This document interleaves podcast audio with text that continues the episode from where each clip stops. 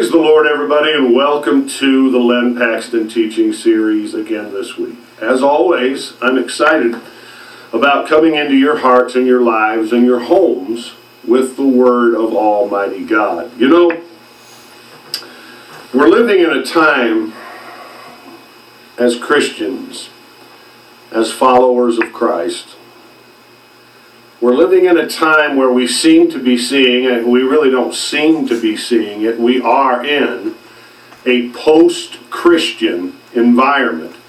Uh, even an environment of cultural persecution against Christians in America.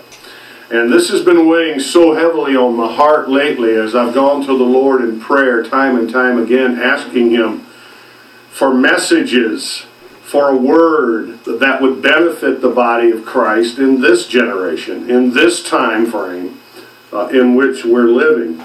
And you know, there's no easy way around it. You and I are looking at the same Bible that they looked at hundreds of years ago.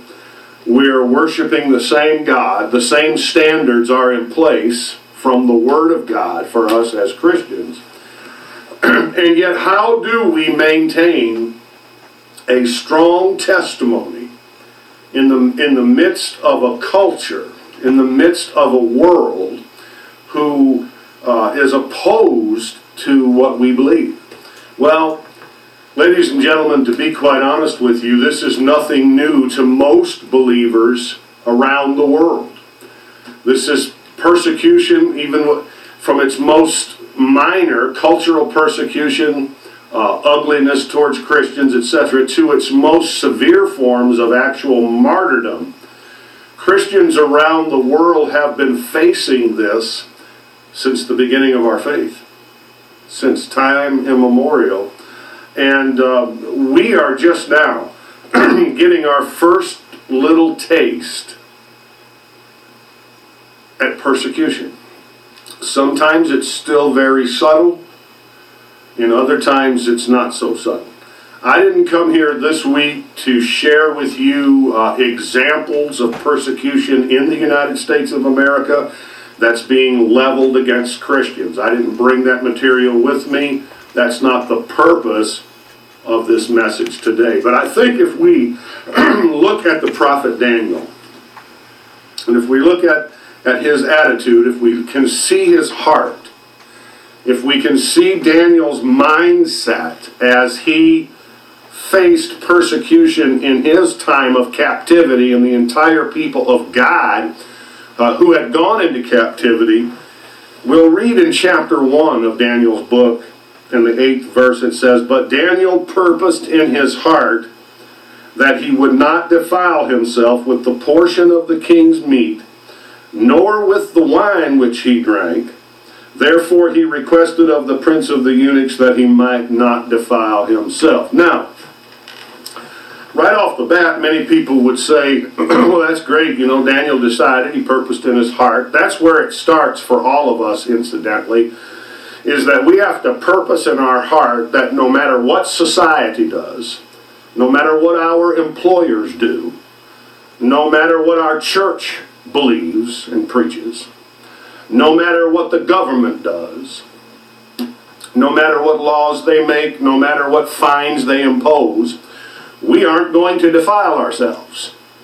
We're going to stand up for the truth of the Scripture. We're going to stand up for the Word of God. It starts in the heart as you and I purpose to do the things that would be pleasing to God. But right away it says, He requested of the prince of the eunuchs. Now you know the story I'm not going to take the time to read through the entirety of this uh, background, but Daniel was in captivity and he went to the prince of the eunuch. What would Daniel have done had he not been given permission? Well, first of all, it's a moot point because God, by his sovereign spirit, engineered it to where Daniel did get permission. But again, millions and millions and millions and millions throughout the ages could not have gotten this permission from their oppressive uh, captors. So, what would Daniel have done? We get an inkling when the command went out uh, for, for the people to not pray to anybody but Nebuchadnezzar. When the, when the, uh, when the decree went out, if anyone is found praying, we will kill him. Daniel prayed anyway. Daniel worshiped God anyway. Daniel did what he knew according to the dictates of his heart to do anyway. Ladies and gentlemen, I think it's come to the place in this country. I, I know it has. And if we're not quite there yet, it's swiftly approaching. Where we are going to have to have the same dogged determination and tenacity as Daniel and the three Hebrew children did, as Jeremiah did, as Isaiah did, as Paul did, as the Apostle John did, and he was exiled to the Isle of Patmos for the testimony of Jesus. We are so accustomed in America to having it easy. We have just come through a time frame in this great nation that I love more than I have words to say. This nation of America that has afforded the world more freedoms than any nation who has previously gone before. It's the greatest nation on the face of the earth, and yet there are problems in this country that are afoot. There are forces in this nation of America that are endeavoring with everything within them, starting at the White House, to undermine the faith of Jesus Christ in this nation of America. And we, like Daniel, are going to be put in the position very shortly where we're going to have to purpose in our hearts that we will not defile ourselves, we will not compromise our faith, we will not compromise our stand on the issues, and we will obey Almighty God. Now that's coming to this nation. We have just come through a season of, of history where it was popular to be a Christian in America. I mean, there's been many, many years in times gone by where, where being a Christian was popular. We have shifted now to where it's popular to talk about God, but it's unpopular to talk about Jesus Christ. You see, because everybody has their God, quote unquote. Um, but I want to tell you something. And you've heard me say it a lot here lately because I believe America needs to hear it. I believe Traverse City needs to hear it. I've visited churches in the area. I don't see revival. I don't see the power of God. And in far too many cases, I see a watered down, compromised gospel. Now, I'm just being honest. And I'm being honest not to be critical, but I'm being honest because I love you. And I love your soul. And I know that the only way you can make it to heaven, there aren't five ways, there aren't 50 ways, there aren't a thousand ways. There's one way to make it to heaven, and that's to repent of your sin and put your faith in the Lord Jesus Christ who died on the cross and shed his blood for you to be saved, and that's the only way to be saved. If I'm going to be saved, that's the way I have to get saved. If you're going to be saved, that's the way that you have to get saved, and there's no other way. There's no other way. And it does no good to bury our head in the sand and to hide from the realities that are coming upon our world today, and especially as we see more and more laws being passed by politicians who have no regard for the things of God, have no regard for Jesus Christ, have no regard for anything holy in this book, and they're passing laws that uh, is trying to silence the true church. But Daniel purposed in his heart, and all the prophets and all of the apostles, almost every one of these men died a martyr's death because they would not bow the knee to Baal. Glory be to God. And ladies and gentlemen, if you want to live for God as you ought to live for God, you cannot be silent any longer. you're going to have to take a stand on the moral issues, on the biblical issues for faith in Jesus Christ. We're just at that point now. I know it's easier to just get up in the morning and go to work every day and live your life and try not to bother anybody and try not to hurt anybody and uh, go to church and throw your buck in the offering plate and hear a little book report on Sunday morning. It's easier to just live that way. But we are facing the time right now. It is situation critical. It is critical mass right now for the church in America to have a revival.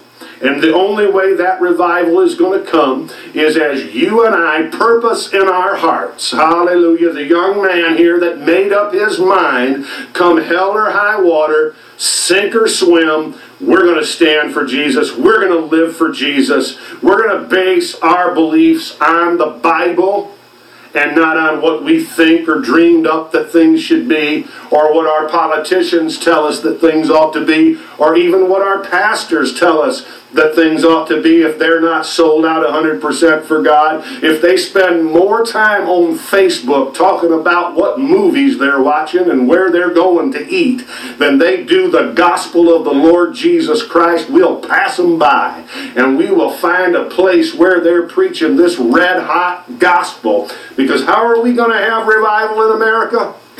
Now I'm asking you that question. How is revival going to come to America? Revival will come to America when the blood is preached. When the blood of Jesus is preached. When the saints of God begin to pray and fast again. Glory to God. When the saints of God turn from their sin and their wicked ways and we pray and fast and seek God for His holiness, that's when revival will strike America again. That's when we will have yet another awakening in this nation, and I believe it's possible. I believe it's possible. But we have to follow the patterns of the Word of God. He said, If my people, which are called by my name, shall humble themselves and pray, and shall seek my face and turn from their wicked ways. If preachers would get off the golf courses once in a while and get in the prayer closet once in a while, we would see revival in America once again. But you see, we've had life so easy for so long that we haven't sensed the need to do what I'm talking to you and preaching to you about here today. But very shortly, very, very shortly, my friend, that is about to change. Because we're about to come into a time frame where the church in this nation will know persecution. We already have persecution at a minor level, at a low level, although it's not minor to the people who are involved. I mean, it's everything from, from kids being ordered not to wear a Jesus Witness t shirt to school, uh, all the way to a town in California. Uh, a particular family was told they could not have a Bible study in their own home because of zoning ordinances. Uh, those are some, some examples of persecution that's being faced here in the, in the Christian uh, population of America today. Also, we have a president who's made it clear in no uncertain terms he has labeled uh, born again Christians as domestic terrorists. Uh, go figure. I mean, that's the stupidest thing I've ever heard in my life, but that's what they're saying. Uh, also, it's very, very popular uh, in the news media. Uh, it's very, very popular in the politicians and the world of government uh, to criticize Jesus Christ and to criticize Christianity, but don't you dare criticize Islam. And don't you dare criticize any other goofball thing out here uh, that's worshiping trees or rocks or, or looking at crystals or anything of this nature. Because when you criticize that, you're labeled a bigot but it's okay to criticize Jesus. Now that's where we've come to in America, and we don't any longer have time to sit in our churches and give little book reports for sermons. I hope you're hearing me, please. We don't have any more time to pet people's delicate religious sensibilities in this nation. It's so bad in some cases that if you preach just a little bit hard, people won't come back. Why? Because they're not dedicated to Jesus Christ. They joined a religion club. That's the reason why. They're not dedicated to Christ. Say something they don't like or preach against their particular sin. They don't come back. They don't bother to show up. They have no level of commitment to Jesus Christ because our pulpits are soft and our pulpits are silent. But glory be to God today. God is raising up prophetic voices in these last days in America to usher in another awakening in this country, and it will not come by Tiny Tim tiptoeing through the tulips preachers. It will not come by, you know, it will not come by a Sunday morning sermonette to little baby Christians in their spiritual bassinets. It will come when we begin to declare what thus saith the Lord. We preach the blood again. We preach the Holy Ghost again. We preach healing and power of God again. And we preach that Jesus is coming back soon. And that will bring in a revival if anything is going to bring in a revival. Praise the Lord. Daniel purposed in his heart not to defile, him, defile himself with that which pleased the king. Hear me. He purposed not to defile himself. He purposed in his heart. He purposed in his heart. You see, I don't care what they think about Len Paxton. I don't care what they, they, they call me a religious nut. They can call me whatever they want to call me. They can come here and they can drag me off in chains and they can lay me in a dungeon and I'll still be proclaiming the name above every name, the matchless name of Jesus that's able to save the souls of men. And I'll still be preaching the old fashioned Holy Ghost gospel because it's the only gospel there really is. It's the only gospel that works. It's the only gospel that'll save the sinner. It's the only gospel that'll keep the saint. It's the only gospel that will see you when you're alive and it'll see you when you're dying. It's the only gospel that there is is the gospel of the shed blood of Jesus Christ and what he did for us at the cross. Glory be to God. And he offers it as free grace. Are you hearing Brother Paxton today? It's a free gift of God is eternal life. The wages of sin is death, but the gift of God is eternal life through Jesus Christ our Lord. He died for you. He shed his blood for you.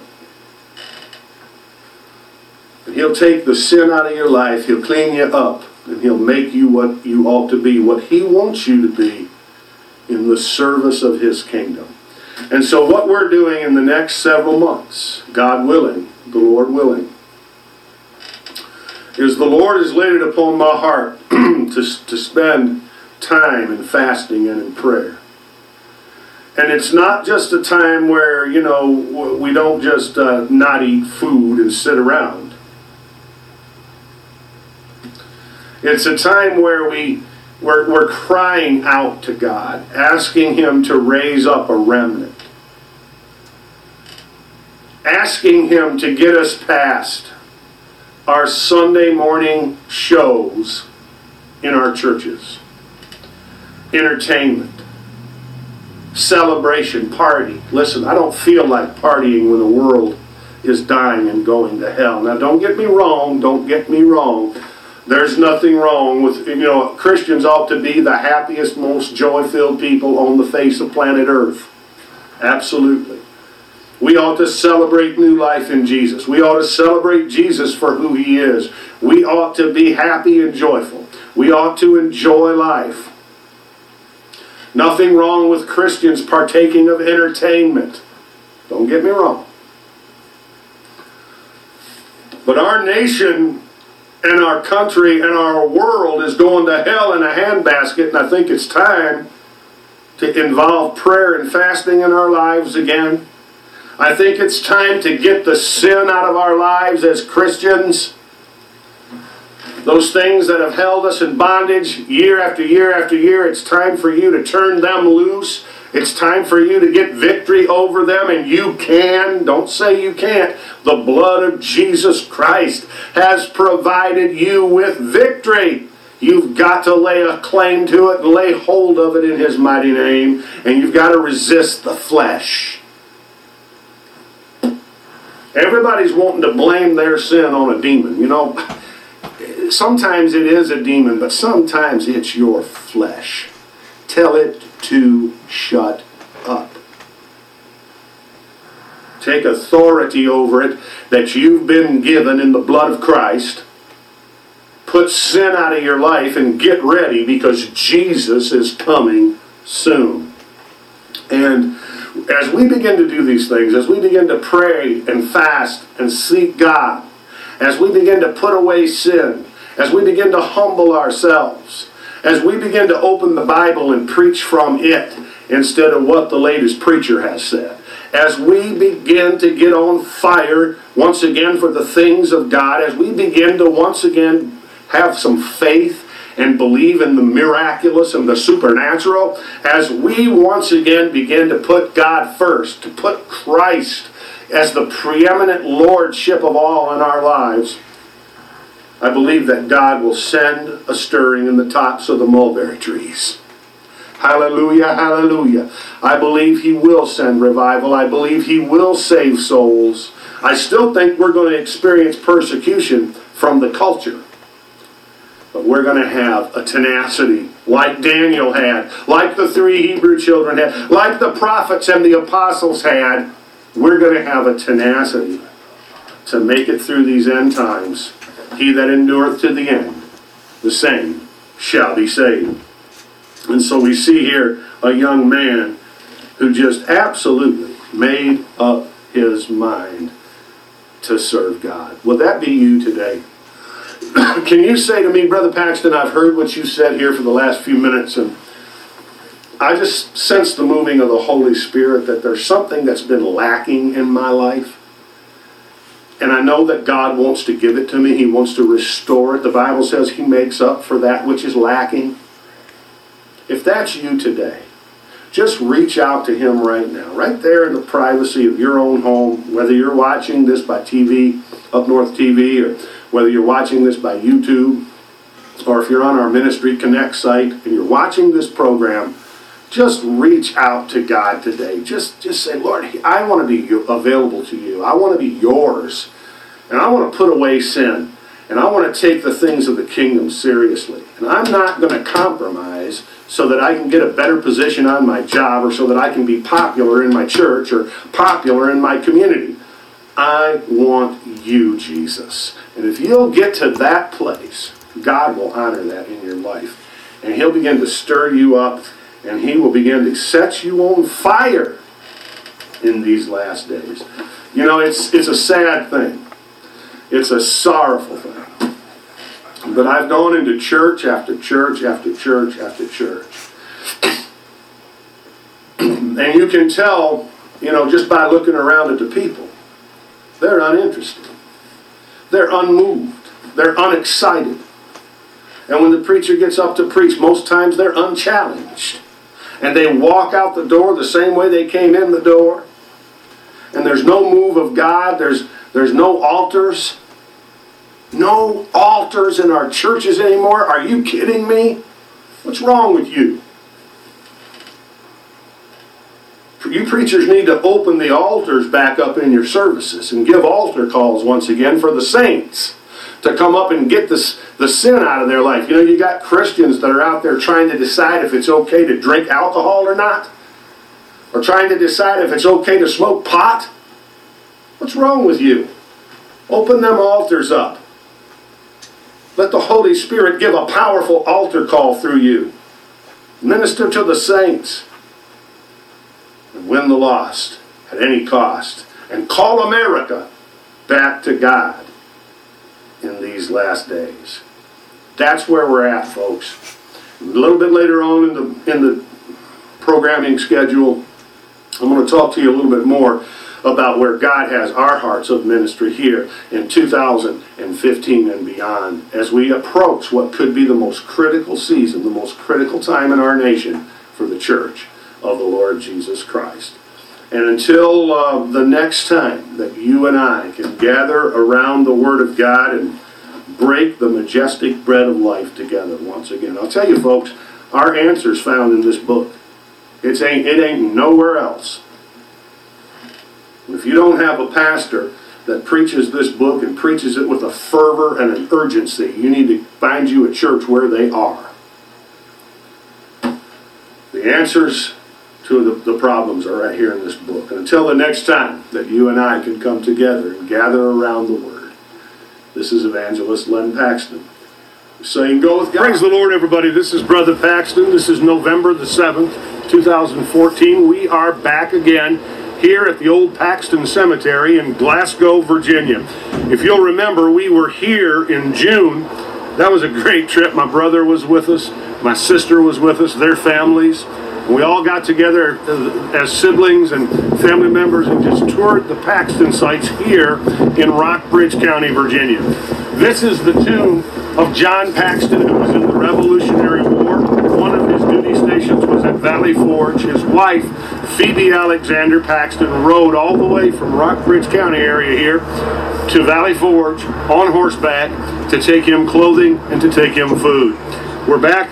This is the marker that honors their memory. And you, those of you that know me know that I am big about remembering those who have paved the trail for us. And that's the same way it is in the Spirit. It's the same way with faith, is that somebody goes before and paves the way that we are following. And as we walk the road of faith that has been laid in front of us, we come to God's conclusion of all things. You see, I believe God has a plan for all of us, and He has a bigger plan that includes all of our smaller plans.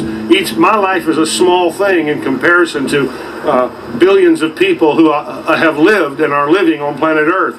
But my little piece fits into the bigger picture, and so we're here today because men and women of faith have brought us to this place.